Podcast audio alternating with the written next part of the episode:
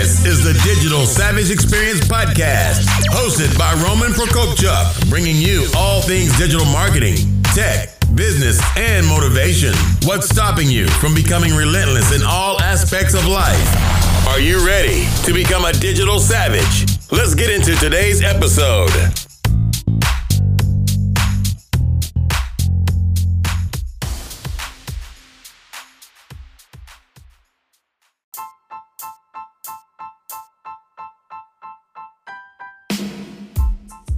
Hey everyone, this is Roman Prokopchuk, and this is the Digital Savage Experience podcast. Today I have Gleb Tsipursky. Gleb is known as the disaster avoidance expert. Dr. Gleb Tsipursky is on a mission to protect leaders from dangerous judgment errors known as cognitive biases by developing the most effective decision making strategies via consulting, coaching, and training with his firm Disaster Avoidance Experts a cognitive neuroscientist and behavioral economist.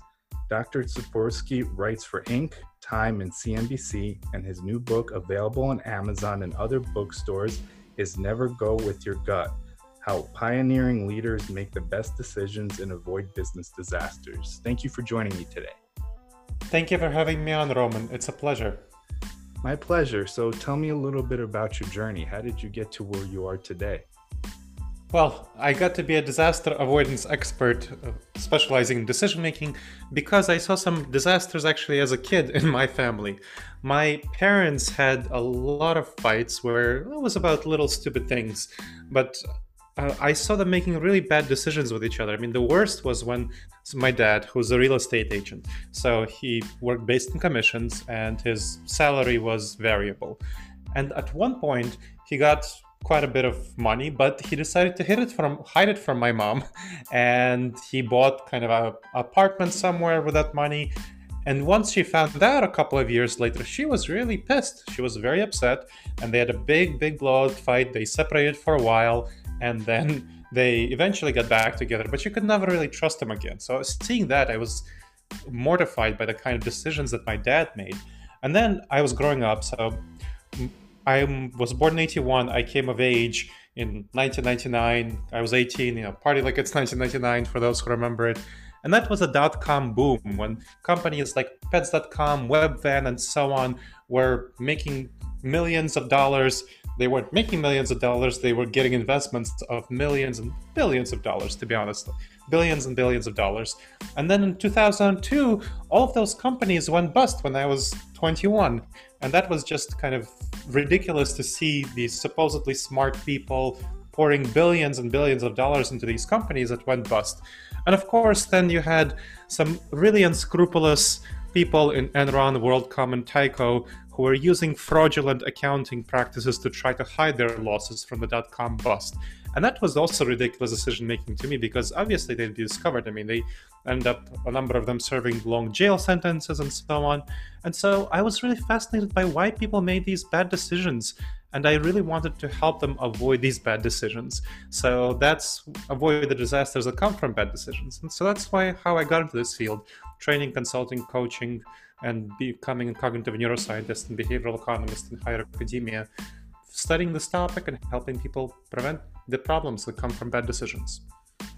Nice. Is there like a uh, certain uh, criteria or steps, like what to look for before kind of making uh, bad decisions, or are there like common things where executives or companies start falling into that practice? Is there like an identifier or precursor? Yes. So scholars call these cognitive biases. So the kind of typical patterns that we make of bad decisions are called cognitive biases. And you can look them up on Wikipedia. There's over a hundred of them, really problematic ones. My book goes over the 30 most never go with your gut, how pioneering leaders make the best decisions and avoid business disasters, goes over the 30 most dangerous ones for businesses, for professionals, for entrepreneurs. So let me give you an example. The planning fallacy is one of the biggies. We intuitively feel that all of our uh, plans will go according to plan that because you know we're great we're perfect we make great plans so things will not be a problem. And so the plans that we make we invest our resources our time and money social capital as though the plans will come true. That's a big problem because in reality, your plans will pretty much never survive contact with the enemy. You might have heard that phrase. But people keep making these plans. They have this idea that failing to plan is planning to fail. And that's a very misleading phrase. You know, lots of people get give that advice. Failing to plan is planning to fail. But it's very misleading because of this perf- we assume our plans will be perfect. A much better phrase that I use, I tell my clients to use is failing to plan for problems is planning to fail. failing to plan for problems is planning to fail. So what I do with my clients is I look at the kind of problems that might come up with their plans and how they can address these problems in advance rather than think that, well, their plans will, will go well. And they solve a lot of these problems in advance. They prevent the problems from occurring. That's one. And second, even for unknown unknowns, things that they might not uh, know occur, they reserve some resources of time and money and social capital and so on to address unexpected problems. And they're much better off when they do that. So that's just one out of a hundred typical ju- dangerous judgment errors that professionals make that really uh, lead them in the wrong direction. Yeah, I think I agree in terms of kind of planning for those problems. So, how did you get to come about to write the book? What kind of inspired it, and um, some of the things that it covers, and some of the people you hope to reach with it? So, the book was inspired by my over 20 years of experience speaking to business leaders, professionals, entrepreneurs. Uh, I mostly work with mid-sized and larger companies, so companies like Xerox, with companies like Honda, companies of like Nationwide, Aflac, I also work with nonprofits, let's say the World Wildlife Fund or the Columbus Foundation, so larger ones as well as medium-sized ones. And what the book what inspired me was looking at the experience. You know, I keep coming into new companies and seeing the same old problems every time that the cutting edge research in cognitive neuroscience has shown these are the kinds of problems people are likely to have in business settings. And people do have them in business settings.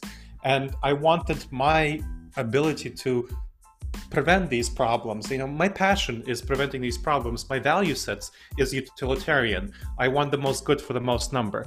And just me being present in a company and being able to address the problems, that just didn't give me that much of a reach. So I decided, and I mean, in academia, I teach students again, that doesn't give me much of a reach. So I decided to write a book and spread the knowledge and the ideas and experience that I had widely to really give people an ability to use the knowledge, the expertise, the background that I have with cutting edge research combined with practical business case studies to help them make the decisions in their own contexts. So that's what the book is about. How do you actually watch out for the kind of problems that led so many companies astray? I mean, look at, let's say, right now, WeWork. WeWork is a company that was worth about 75 billion five, six months ago or so, and then it tried to go for its IPO, and the variety, huge number of problems were uncovered in its governance structure mainly, and now it's worth about seven billion dollars. That's a order of magnitude decrease of 10 times decrease. That's you know about 68 billion dollars of value wiped out right there. It's huge, and it's just because of bad decisions around governance structure. And of course, if you look at small companies, Small Business Administration shows that about half of all small businesses go out of business in about five years. And the terrible thing is that this has been the tendency for the last few decades. So the ability of entrepreneurs, of small business owners, founders to create effective small businesses hasn't improved. And that's terrible. How why has it not improved? Well, because people don't learn about good decision making before they go into small business, starting up their business. So that's what my book is a, uh, designed to address.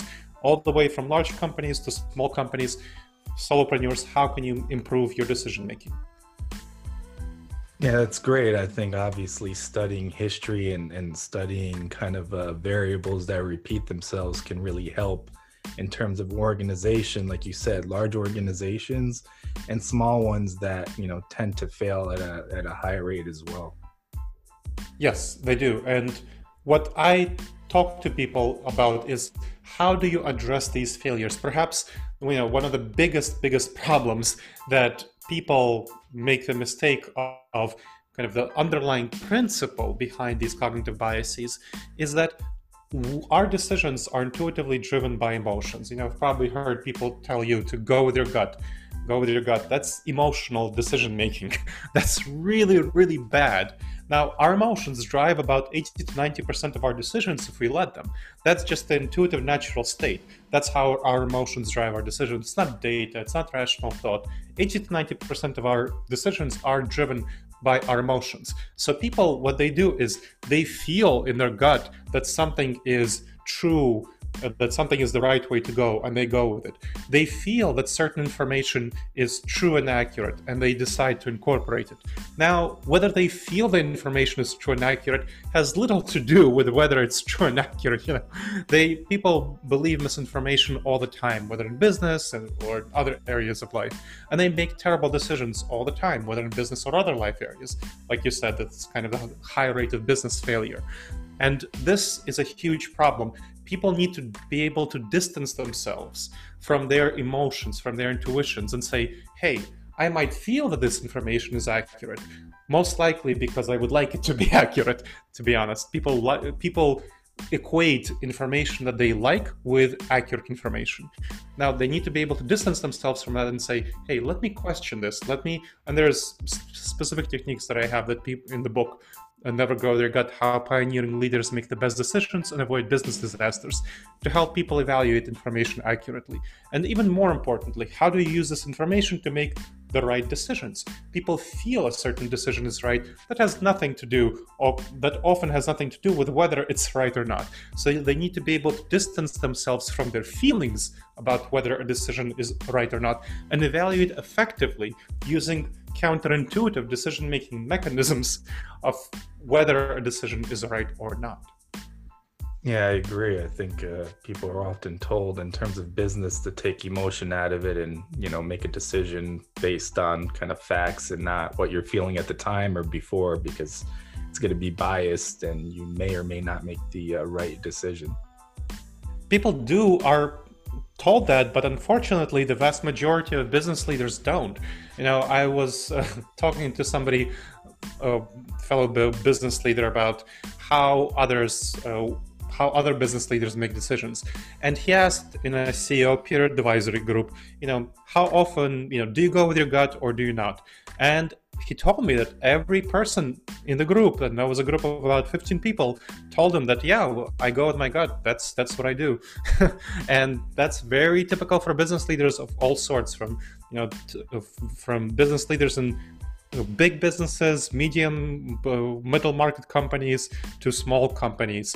They go with their gut. They go into their, their intuition, and they don't ask the really effective questions that would prevent the kind of problems that lead to decision disasters. So I developed a very quick technique that people can use. It takes less than five minutes to use this technique to ask much to ask the kind of effective questions about any decision that are very likely to prevent a decision disaster. You know, they would screen for the vast majority of these cognitive biases that cause us to make decision bad decisions. So, first question. What important information did I not yet fully consider? Again, what important information did I not yet fully consider? You want to look especially at information that goes against your preferred choice. Again, information that doesn't feel comfortable, it goes against your preferred choice. It's information we're likely to overlook if we just go with our intuitions. But this information, if you can try to disconfirm your preferred choice, say, hey, how can this preferred choice be wrong? If you can't show that it's the wrong choice, then it's much more likely to be right. So that's the first one. Second, what dangerous judgment errors did I not yet consider? What dangerous judgment errors did I not yet consider? So, the cognitive biases that I'm talking about, there are over 30 of them. There are 30 of them described in the book. Never go with your gut. How pioneering leaders make the best decisions to avoid business disasters. And of course, you can go on Wikipedia. There are over 100 of them described. They're not specifically for businesses, but they're quite useful. Third, what would a trusted and objective advisor suggest I do? So again, think of someone who's a trusted and objective advisor. What would they suggest you do? What would Roman suggest uh, you do? What would somebody who you trust? What would they suggest you do? Now, those are the first three questions. We're going on to the implementation stage. How have I addressed all the ways this decision could fail? Again, think about how have you addressed all the ways this decision could fail. So I talked before about addressing problems. Think about the problems in advance. Don't think that your plan will be perfect.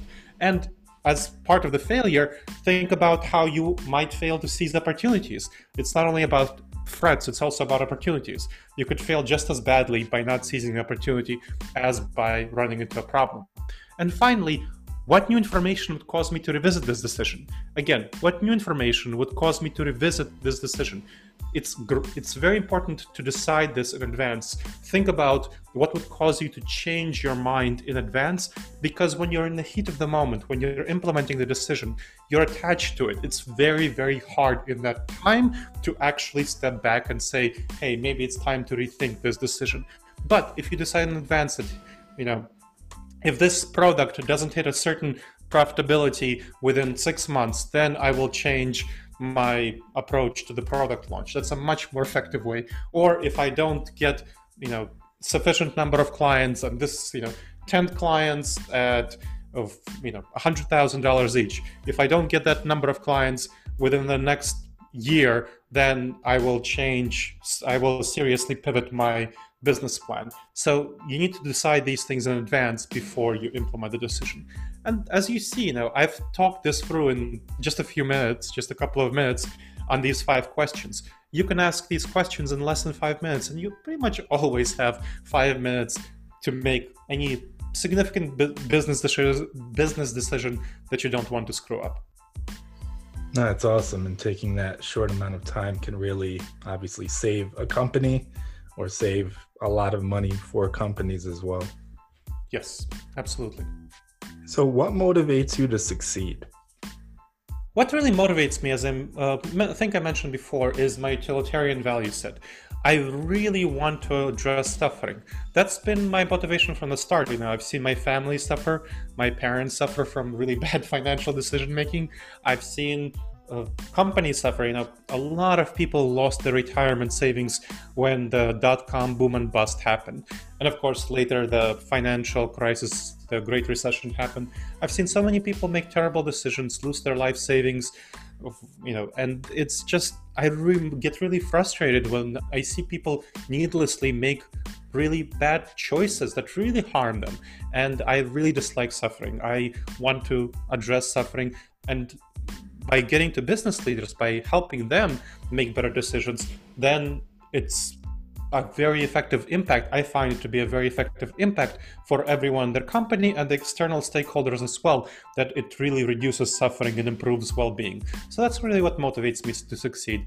Wanting to reduce people's suffering and improve well being through getting to business leaders and helping them make the best decisions. That's great. So, uh, what's one thing that you may have had or seen a weakness in yourself in the past that you've turned around and now utilize as a strength today? The biggest problem with uh, my personality is a cognitive bias called the optimism bias. So I tend to be very optimistic. I think the grass is green on the other side of the hill, and you know that I tend to be risk blind. And this, in a way, is a pretty big weakness because it tend it causes me to not notice threats and to cause me to underestimate threats. And this is something that many business leaders actually suffer from the optimism bias. They think everything will be great. They tend to be very optimistic. And this is something that was a big problem for me until I started studying this stuff, cognitive biases, and learned that, hey, this is something that I need to be uh, able to address. And now that I've learned that I suffer from the optimism bias and how it causes me to have many serious problems where I take too many risks. I mean, I've, I've, I've screwed up things that I really shouldn't have screwed up due to the optimism bias. So, what I do right now is I'm still allowed to motivate me. I still allowed to have the positive feelings. So the asset aspect of it, the optimism bias is really good for the positive motivating factor of it, getting my feelings into the right direction. But now I check my assessments of risks with people who have more of a pessimistic outlook. I say I get a trusted and objective advisor who has a pessimistic outlook to say, hey, here's an idea I have. Can you tell me, is this a good idea? Is this a bad idea? How can this go wrong? And I work with this person to make sure that they can help provide constructive critical feedback for this idea. So the key here the broader principle here is to look at where your emotions are likely to lead you astray. So for me, it's optimism, and then retain the part of your emotions that's really helpful. You're you, you're not going to suppress your emotions because you really can't. They're still going to drive your decision making without you realizing it. What you need to do is channel them in the right direction. So I channel them in the motivation aspect of it. I use the optimism to motivate myself to go forward, while at the same time checking the dangerous aspect of it, the risk blindness, by running my ideas by somebody else who I trust to give me constructive critical feedback and improve the ideas going forward. No, yeah, I agree. It's a great mindset to have. So, what's one thing that you have in terms of advice for the audience, personal or professional? Mm-hmm. So the thing that I tell folks is to always check with your head before going with your gut. Again, always check with your head before going with your gut. Now, talked a little lot about the gut uh, here. Why am I critical of the gut reactions? Because the gut reaction, according to the recent research, is actually not adapted for the modern business environment. You'd be surprised.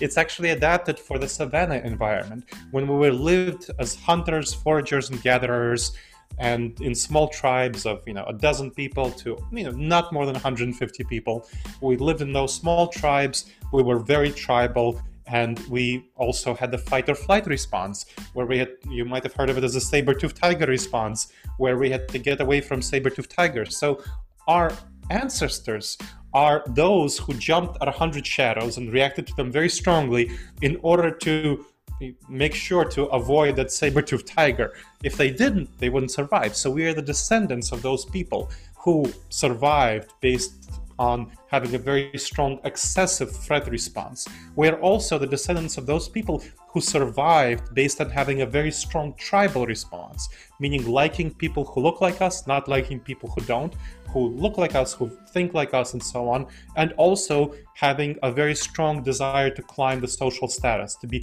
high in the tribe. Now, those problems, those tendencies cause a lot of problems. They cause a lot of the cognitive biases that lead us in the wrong direction. So I, that's why I tell people don't trust your gut reactions. Your gut reactions are going to lead some many cases into cognitive biases. So you always want to check with your head before going with your gut, rather than going with your gut on business decisions. Yeah, I agree, and that's kind of uh, the framework for everything. So uh, I really appreciate you coming on today. Can you let the audience know how they can find you? Sure, they can find my book, Never Go With Your Gut How Pioneering Leaders Make the Best Decisions and Avoid Business Disasters, on Amazon, Barnes and Noble, your props to indie bookstores, anywhere online in, in person bookstores. So check those out. They can find out more about my work by going to disasteravoidanceexperts.com. Again, disasteravoidanceexperts.com. I have a blog videos, podcasts, various free resources you could check out. And you can check out my paid resources, consulting, coaching, speaking manuals, books, and so on right there as well. You can connect with me on LinkedIn. Gleb Tsipursky, Dr. Gleb Tsipursky on LinkedIn. Again, that's G L E B T S I P U R S K Y on LinkedIn.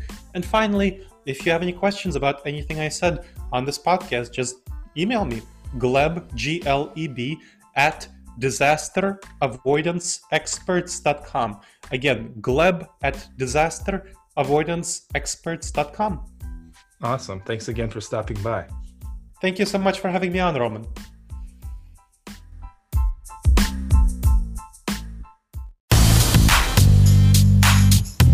This podcast has been brought to you by Nova Zora Digital. Find out how Nova Zora Digital can help your company grow online. Learn more at novazoradigital.com. Until next time, all you digital savages.